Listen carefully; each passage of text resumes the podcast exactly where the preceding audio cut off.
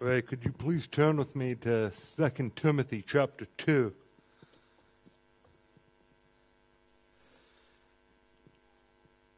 Something remarkable is going to happen tonight. I'm going to preach half a chapter of a New Testament text, and the date on the calendar will remain the same. Um, all right. The Apostle Paul is encouraging,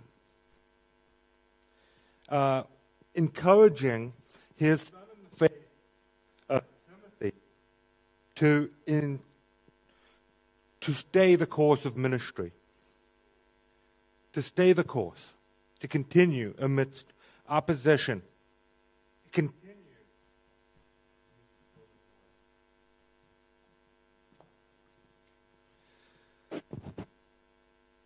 to continue amidst opposition, to continue amidst false teaching. And Paul is doing this from jail. These are his last words, the last written words of the Apostle Paul. And the entire, the reason why we're looking at this entire second half of uh, 2 Timothy chapter 2 is because it deals with something of the the same subject, and that is that the, the church and the Christian, as a believer, will find themselves constantly in a battle against error. And so we must pursue God's truth that leads to godliness. I'm calling this message a long, uncatchy phrase truth for life and godliness amidst error, because that's what he's trying to say. That's what Paul's saying. There's error, there's truth, and we must take stock and discern because some errors lead to unrighteousness and real ungodliness. Let's read these words here, starting in verse uh, 14 of 2 Timothy chapter 2.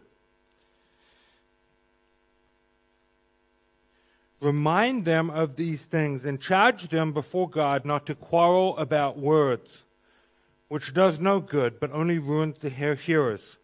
Do your best to present yourselves to God as one approved, a worker who has no need to be ashamed, rightly handling the word of truth. But avoid irreverent babble for it will lead people into more and more ungodliness, and their talk will spread like gangrene.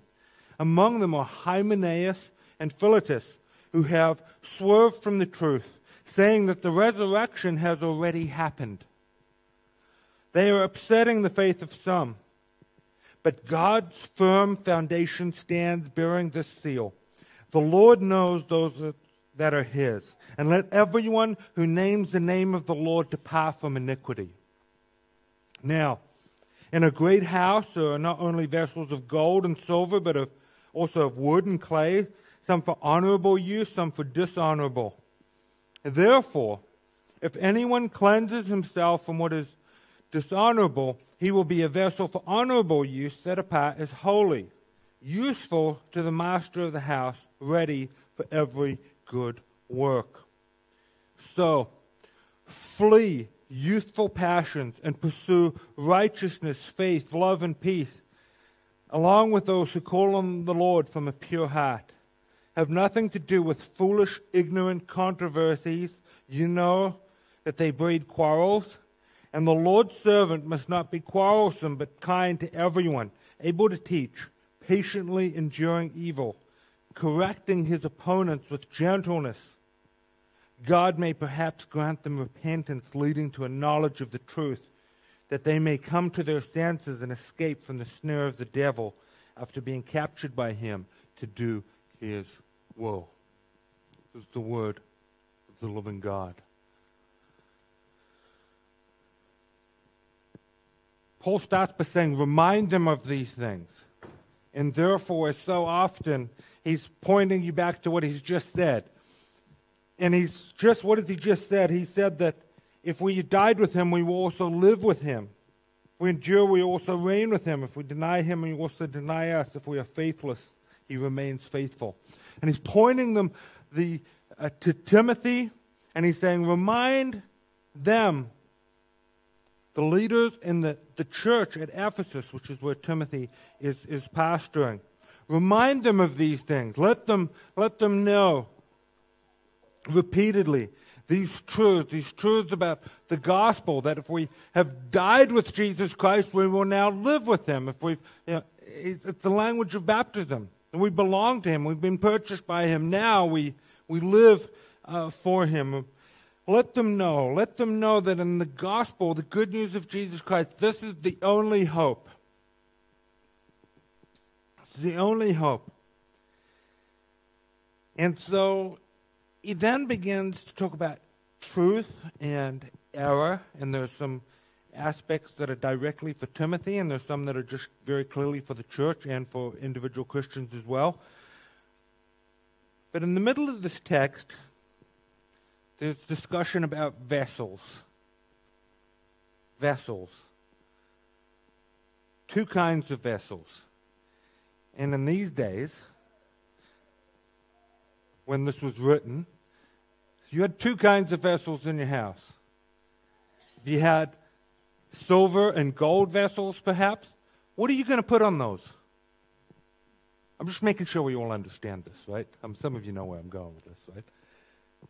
What do you do with you, you put you put food on them, and maybe you put nice uh, you put nice foods on them, and you uh, you use them as decorative sort of vessels, plates, and so on and so forth, and buckets. And maybe you got a vase for flowers. I don't know if that was a thing. Um, but then he says you've got those are vessels for honorable use, and then he says there's vessels for dishonorable use. And those will be made out of cheaper substances. They're not as good. And you would be using those for garbage, household waste, and excrement. That's the language. This is in the Bible. And he said, So you've got vessels for honor and vessels for, for dishonorable use. And there's two kinds of vessels in a great house. And so often when Paul's speaking about the house, he's using it as an illustration. He does so in 1 Timothy 3, he does so in Ephesians. He's speaking of the household, he's speaking of the church.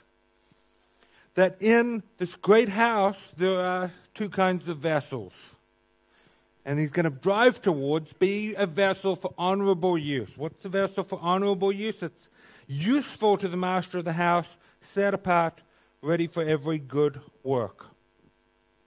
That's what he's driving at. And on the other side of this is falsehood, the dishonorable, garbage vessels. It's quite funny. I wonder if Paul ever did that. And he goes to a false teacher and says, dishonorable vessel garbage. You know, in the writings of Martin Luther, he definitely said this. I've read it in The Bondage of the Will. He talked, he called someone a privy pot. Think, think about what that is. Um,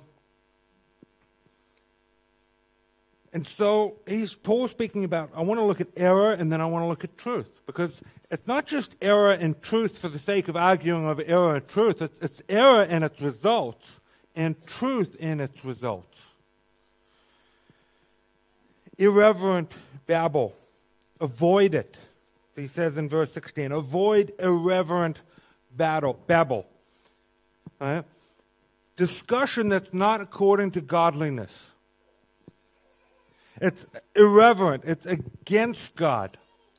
It's perhaps uh, it's, dis- it's chatter that distracts from that which will advance us in, in righteousness. It's error. It's, it's speculations. Now, I will say this contemplative theology, when we think about who God is and we, we uh, meditate upon truth has kind of fallen out of fashion in many ways in the church in the last hundred years because it's viewed as not practical. It's a form of worship to think upon who God is and to, to remind ourselves of, of truth and to just think upon his, his glory and his wonder. But there's a bit of a danger in that so often these days we want everything that we talk about to be practical. It's got to be very, very practical. Otherwise, don't bother telling me. So we, we recited the Nicene Creed this morning. Do you know what, one of the reasons why we did that? I don't do it because it's cool. I, do, I, I make sure that we do this because we want to be reminded of how the church has historically laid forth truth. Who is God? Who is the Holy Spirit? What's the relationship between the Father and the Son and the Holy Spirit? And so often, I mean, I think it's Michael Horton paraphrasing him. He so often, he says, teenagers and young adults walk away from the faith, but have they really actually apostatized? Because they don't actually really know anything. Because it's just practical. Paul's not, when Paul says irreverent babble, he's not talking about remove all talk of theology that does not seem practical. He's speaking specifically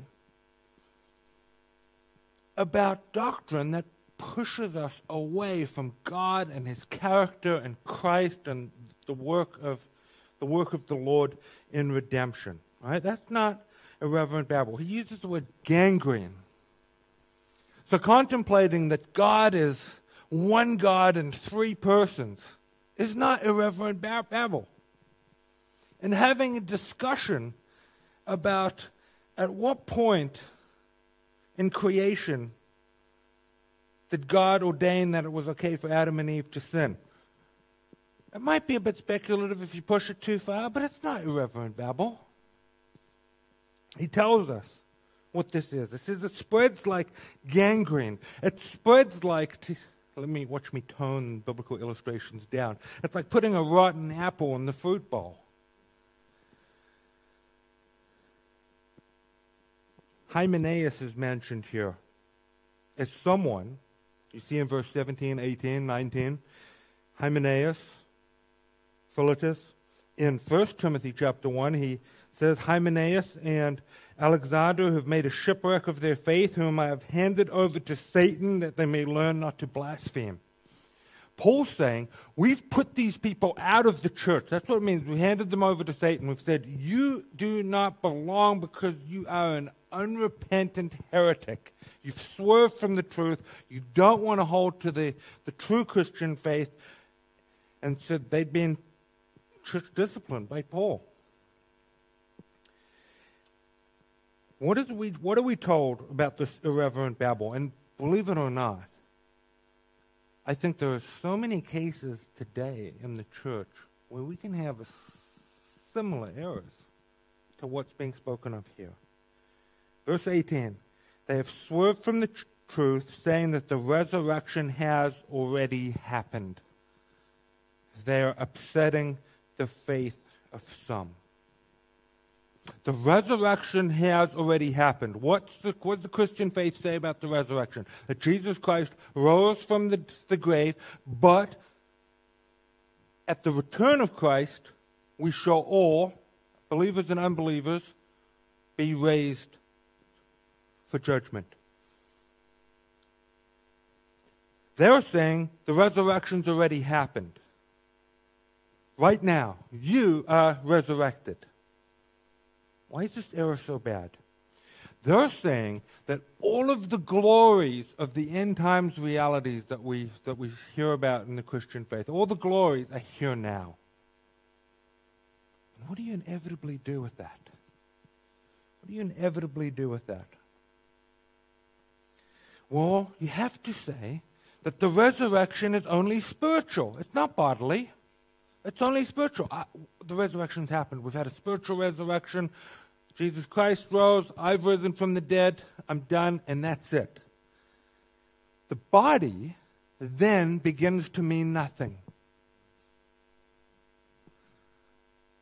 And because the end times are supposed to be great and glorious at the, at the end, well, then we should be experiencing health, wealth, and prosperity now. And Paul, he's in prison. And what are these people going to be saying about Paul? They'll say, well, look at Paul. He's, he's not living the resurrection life. He's in a Roman prison. He's barely even saved. Listen to us. Listen to us. If the resurrection is has already occurred, the resurrection is only spiritual, and therefore the body does not matter. And if you believe the body does not matter, what sort of practices are you going to say are okay? I'll play. I'm never actually going to be able to get sexual employment ever again, so it's fine. What sort of practices will be okay? Covetousness, fornication, all forms of sexual immorality, homosexuality, violence, murder. Doesn't matter. All that matters is that you've had a spiritual awakening before the Lord. Who cares what you do with your body? The body is low, the spirit is high. That's all that matters, everyone. Created. So often we see people creating scriptural interpretations, doctrines, and theologies to enable them to continue on in their pet sins.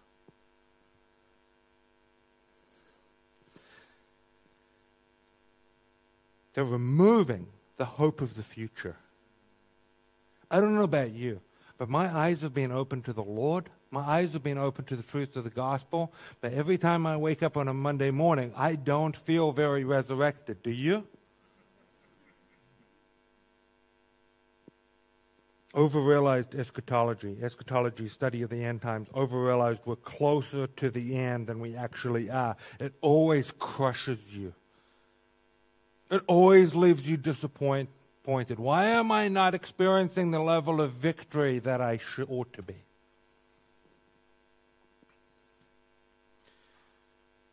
Paul is taking that truth, the truth that these people are in error, and he's, he's saying that this error here is what leads people away from Jesus, it leads people away from righteousness, and it causes them to do all forms of sin. Paul's doing that here. It might not seem that serious to us, but it is. Avoid irreverent babble, for it will lead people into more and more ungodliness. You know, when you remove the true Christian faith, you remove the true gospel of how we come to be reconciled with God and what Jesus Christ is doing, when you remove that, you lay the stage for all manner of ungodliness. That's what Paul's saying. That's the battle here. Things that strike at the heart of the faith. And so Paul's saying,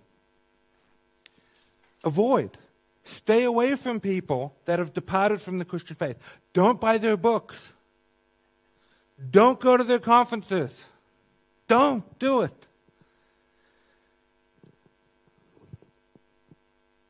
I'm going to talk about this more at some point. I am very concerned that there are forms of New Age mysticism, pagan sort of spirituality being slipped in alongside Jesus Christ all over the show, in our city.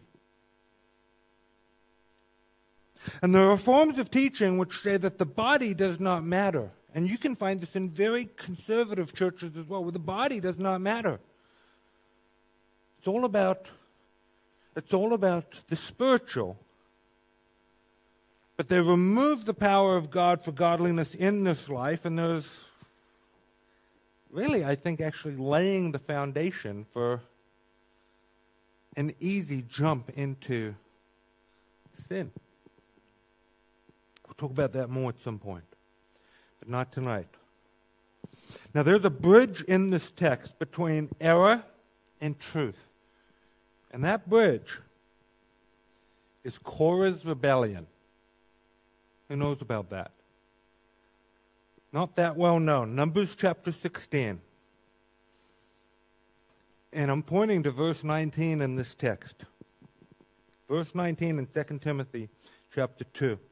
Korah's rebellion, very simply, was that there were 250 chiefs and a man by the name of Korah, who was a descendant of Levi in the Old Testament, and they rose up in rebellion. They brought these people and they rose up in rebellion against Moses and they rose up in rebellion against Aaron the priest. And there was an attempted takeover of the worship of Israel attempt to take over of the priestly system. Moses, we don't trust your leadership. You're not doing this right. Here, we've got a better way. Moses simply trying to obey God. And it was the power of people in rebellion against the law of God. Moses devises a test. You can read about it in uh, Numbers 16. Korah and his rebellion fail. The ground swallows them up. Fire comes down from heaven and consumes them. Man, I wish that happened at conferences sometimes. Um, um, but it was a rebellion marked by pride, a desire for prestige, a desire uh, for a, a lust after power. And what's this got to do with our text? In verse 19, Paul is quoting from Numbers 16. But God's firm foundation stands, bearing the seal. The Lord knows those who are his. And secondly, let everyone who names the name of the Lord depart from iniquity. At the end of the day, this is saying, God will separate truth from error. God will separate his people from falsehood. And those who exalt themselves against God and his word and his way and his gospel will not stand just like Korah's rebellion. The ground will swallow them up and fire shall consume. That's what Paul's saying. And he says God's people are to depart from iniquity, including greed, power, and lust after pride, which is the, the mother of all sin. And that's an encouragement to Timothy. That's an encouragement to us today. He says God's truth will win out. We'll get to that at the end. God remains faithful. And so God knows those who belong to him, and God will set apart those who belong from him towards righteousness and away from iniquity. He remains faithful. Remember that. And so, error, Korah's rebellion, and now we come to, to, to truth in this battle. Timothy is told to remind the people of these truths, of the wonders of the gospel that we've just looked at in verses 13 and 14, that those who have died him shall live with him. Timothy is also told in, in verse 15, he's told, present yourselves an approved workman Right? This is a famous verse of preachers, is it not? Pastors and people that, that handle the Bible. He's saying, work hard to understand the scriptures. Work hard to lay forth what they say. Work hard to interpret them correctly. Don't be sloppy. Work hard to be heard and understood in what you say. Give it straight and handle them with care. Now, some teaching is harder to understand than others. Scripture tells us. Not all Scripture is as equally clear as other parts, but don't be lazy. That's what he's saying. Don't be lazy, Timothy. Don't rewrite the commentary as a sermon. Don't just take someone else's word for it. Work. Do you believe that this is about life and death? And this is a lesson for us all. Do you take the time to read your Bible? Do you take the time? I'm not telling you you have to read it at 4:30 a.m. in the morning like an elder candidate who puts us to shame. Okay, I'm not a Christian at 4:30 in the morning. Uh, um, I'm not saying that. But says, do you put time into to, to seeking to understand, to, to seek after people that maybe understand a bit more from you and ask them questions, to try and find good books and resources. If we believe that this is about life and death and eternal life and eternal death, then we will care. Do we take time to learn the patterns of sound words?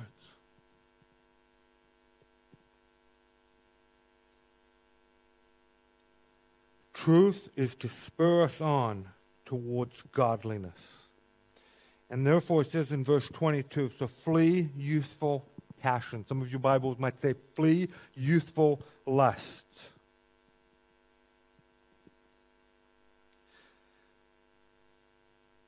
And pursue righteousness, faith, love, and peace along with those who call on the Lord from a pure heart. Call on the Lord. Seek his salvation. It's a phrase that shows up at the end of Genesis chapter 4. They began to call on the name of the Lord. They call on the Lord. Seek his salvation. Let all those that call on the Lord for salvation now also depart from that which is sin.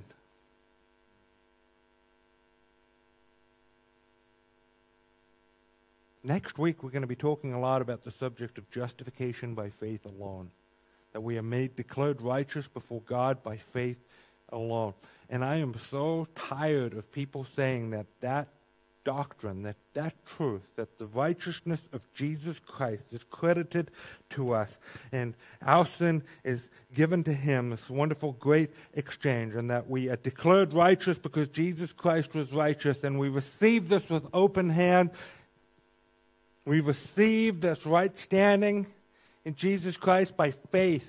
We don't earn it. It doesn't depend on our works, it depends on His work. I'm so tired of people saying that that leads you to live however you want and go be ungodly. I'm so tired of hearing that. Maybe you haven't heard that. God bless you. You don't know how lucky you are. Those who call on the name of the Lord for salvation must also then seek and desire to flee from the things that they needed to be saved from. How obvious is that? Shall we continue to sin that grace may abound? By no means, Paul says. He expected the objection, but it's stupid. Youthful passions impatience, which is so dangerous.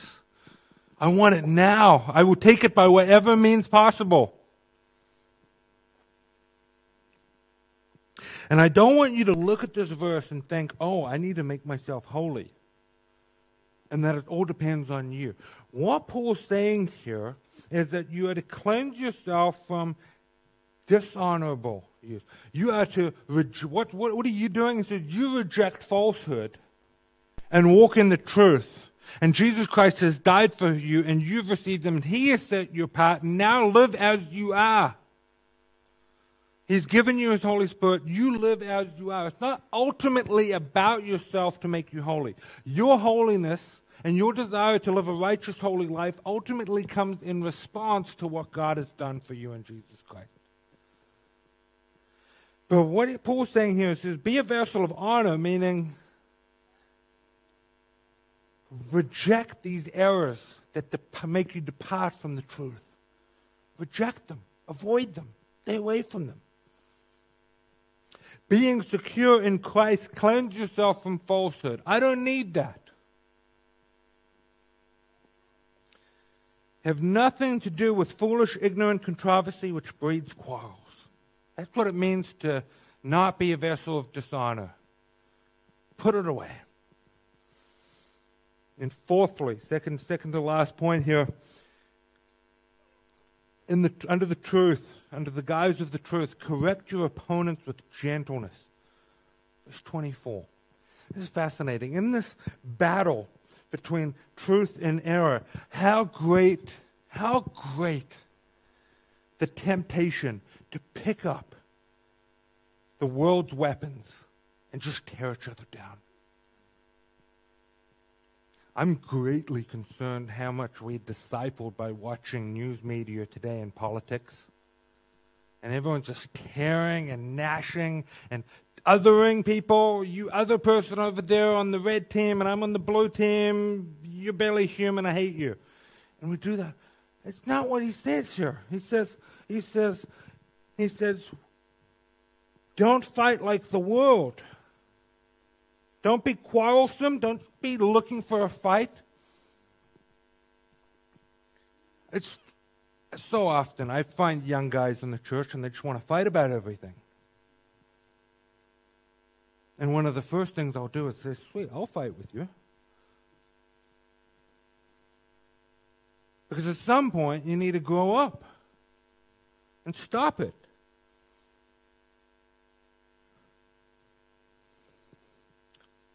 Correcting. Correcting. Not everyone is a Pharisee and therefore deserving of Jesus' wrath in Matthew 23. Woe to you, whitewashed tombs! Paul is saying here the Lord's servant, primarily speaking to Timothy and those in ministry, but let's apply it to all of us, must not be quarrelsome, but kind to everyone, able to teach, patiently enduring evil, correcting his opponents with gentleness.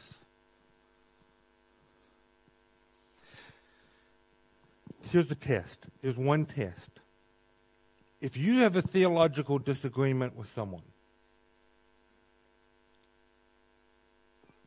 could I go and ask that person that you've had a disagreement over and you've had a back and forth, can I go ask that person if they think you love them and want their good? That's what he's saying. That's what he's saying. Now, this doesn't mean Paul's got no spine. He says he's just put Hymenaeus and Alexander out of the church. That's not fun. That takes a lot of opposition. But he's praying and he's asking that God that these people may come to their senses and escape from the snare of the devil after being captured by him to do his will. Do you know that the the, the internet atheist, the uh, which isn't really a big deal that much anymore. Okay, they're kind of going out of going out of fashion greatly. Um, but the person that doesn't believe the true gospel, the person perhaps of another religion, if they have rejected Jesus Christ as the grounds of their salvation, as the grounds of the only hope for humanity, it says they're in the snare of the devil which means our response should in part be one of compassion. That's where that gentleness can come from.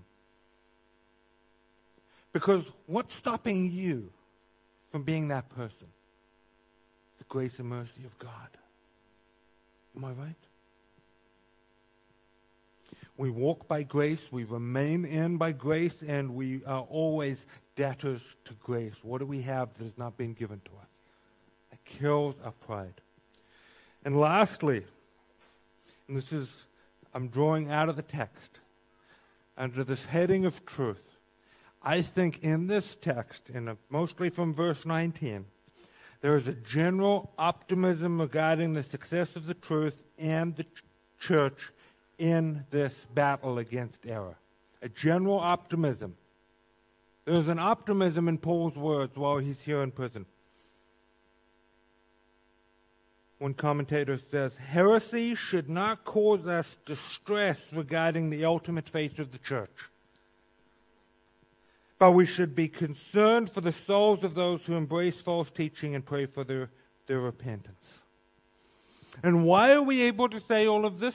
Because when we look at Korah's rebellion, as bad as it was, as horrible as it was, that's newspaper headlines for weeks in Israel. As bad as that was, it did not devastate Israel. It did not devastate them. And Paul's saying, hey, Timothy, these false teachers in this, this era that you're, you're facing, it will not devastate the church at Ephesus. And therefore, we can say opposition doesn't ultimately devastate, but capitulation to error and denial of the truth is what does. And so, therefore, there are some local churches who have their lampstands removed. They cease to be true churches because of their falling into error. But God remains faithful. And the church, made up of many local churches, we're told these words in Matthew 16. I tell you, Peter, on this rock I will build my church, and the gates of hell shall not prevail against it. In John 10, Jesus says, My sheep hear my voice, and I know them, and they follow me. I give them eternal life, and they will never perish, and no one will snatch them out of my hand. My Father who's given them to me is greater than all, and no one is able to snatch them out of the Father's hand. And I and the Father are one. who's got the power here? So I'm optimistic about the church. I'm optimistic about the spirit of the church. You know, in Christmas Day in 1814, Samuel Marsden preached the first Christian message in New Zealand. And I look back at that with a general state of optimism. Look at what God's done. Look at what God's done. Are there causes for concern? Absolutely. But every single one of you is sitting here. There's true, faithful, believing churches with the true gospel all over this city, all over this country in just 200 years. And God will continue that work. That work will continue. So let's trust in that in the battle against error. Let's pray. Our gracious God and Heavenly Father, we, we, we thank you for your word, for your word is truth. Help us to, to together be good Bereans, to look at the scriptures, to search it out to be convinced for you, ourselves of, of your truth? And might your truth lead us towards godliness? Might it lead us towards righteousness? Might we desire it, Holy Spirit, work amongst us? And might this, this church here, might we be looked upon as one where God has done a work and is doing a work and is not finished doing a work? as the truth of your work and your grace abounds.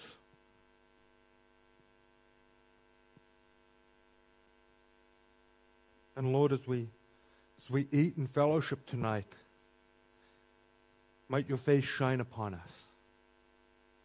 In Jesus' name we pray. Amen.